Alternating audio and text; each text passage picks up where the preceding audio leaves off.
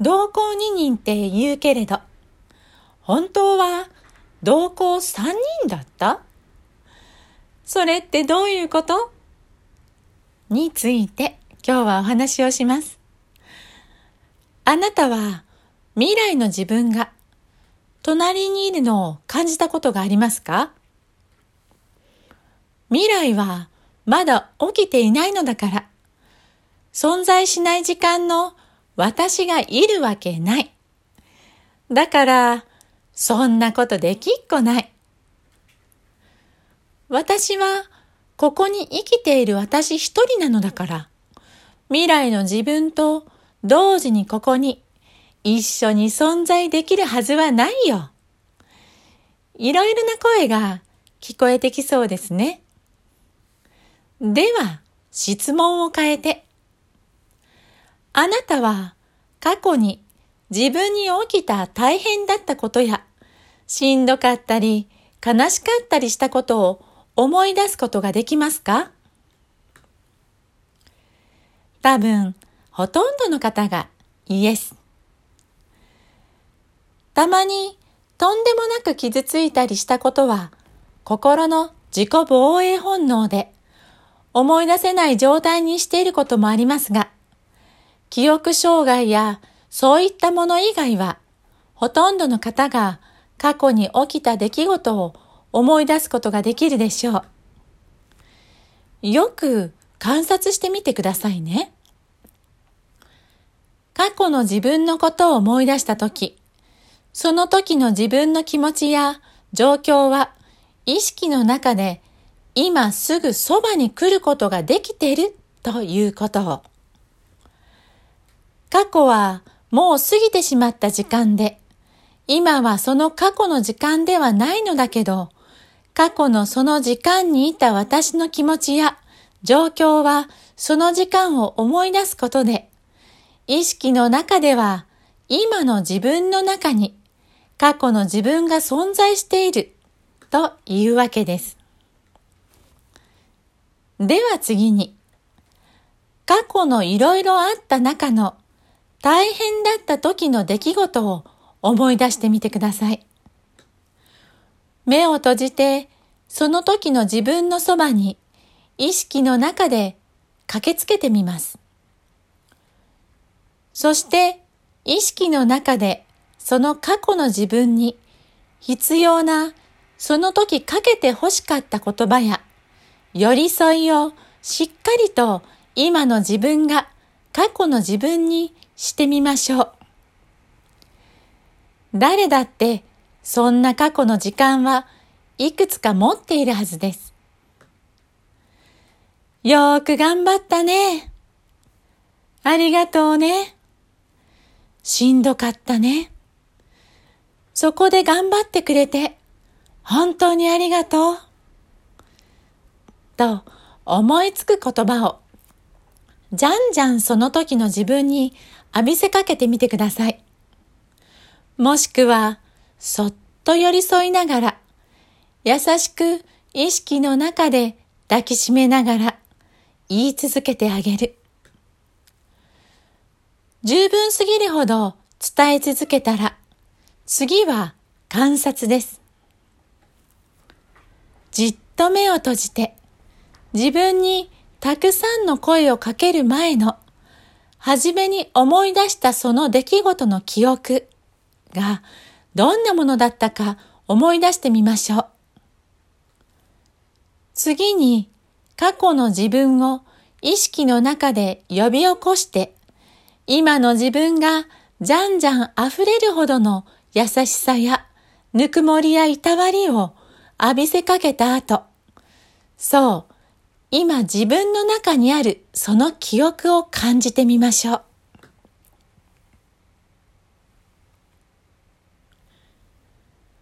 どうですか？少し辛かったり大変だったりしたその記憶が柔らかく変化していきませんか？とんがっていた思い出の輪郭が柔らかな曲線を描き始めているはずです。もしもまだよくわからない人はもう一度その大変だった過去の自分を思い出し、同じ手順でやり続けてみましょう。はじめに思い出した時とは、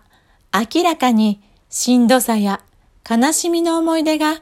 少し柔らかなベールに包まれたように感じ、とんがって痛々しかった記憶が柔らかに見え始めていたら、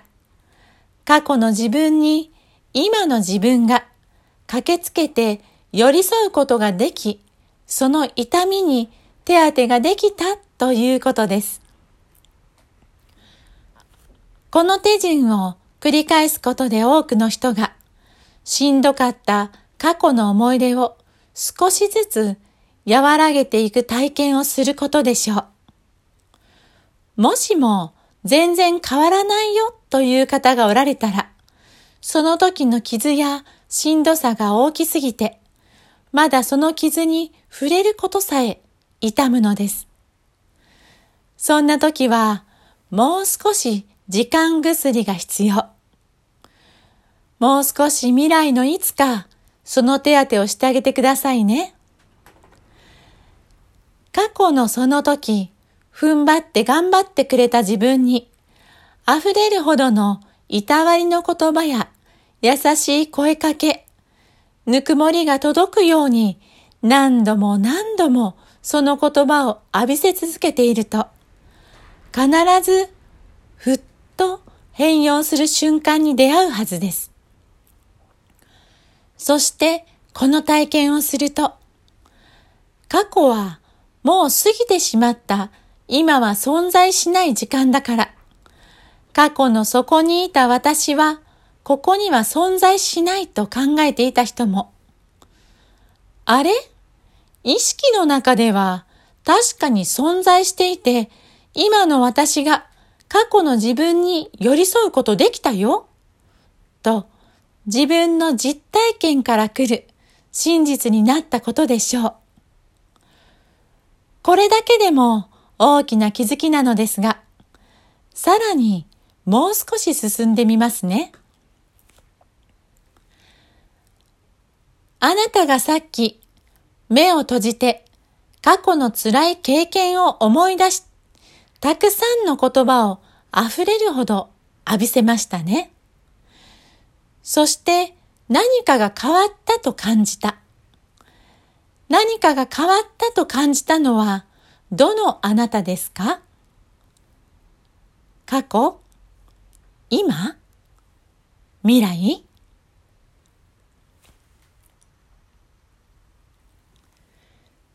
そう。今のあなたですね。面白くないですか？過去はもう過ぎてしまった。今ではない時間だけど、意識の中で過去の自分につなげて、今のあなたが過去のあなたに起きた出来事に、今のあなたがたくさんの言葉をかけ続けたら、今のあなたの何かが変わった。辛くしんどいその経験は今のあなたの経験ではなく、過去のあなたがした経験なのになぜ今のあなたの中で何かが変わったのか。ということは、もうお分かりですね。意識の中では現実の世界とは違い、過去の時間とつながることが可能だということです。そう。今のあなたは確かに過去の自分と会い、傷ついた過去の自分を今の自分が慰め、寄り添い、ねぎらい、温め、そして今の自分の心の変容を起こした。ということになります。ということは、今、私たちは今ここというこの瞬間に生きているのだけど、過去の時間は意識の中では確かに存在していて、今の私たちは過去のその時間に意識の中で駆けつけることができるということなのです。ああ、私たちを作った存在は、